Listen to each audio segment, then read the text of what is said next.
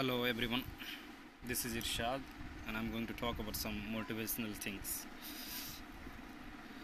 Don't break a bird's wing and then tell it to be f- fly. Don't break a heart someone and then tell it to love. Don't break a soul and then tell it to be happy. Don't see the worst in a person and expect them to see the best in you. Don't judge people and expect them to stand by your side. Do not play with fire and expect to stay perfectly safe. Life is about life is about giving and taking. You cannot expect to give bad and receive good. You cannot expect to give good and receive bad.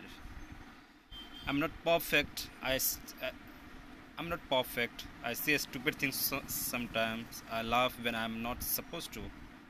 I have a scare left by people who did me wrong.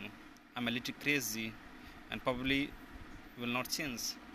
Love me or not, but I make one promise that if I love you, I do it with full heart. I realized I was more powerful and confident when I stopped trying to be everyone's favorite. Just stop trying to be everyone's favorite. Just the definition of being suitable, and I started being myself. Just just be yourself. Always try to be yourself. You will be more happy. Thank you.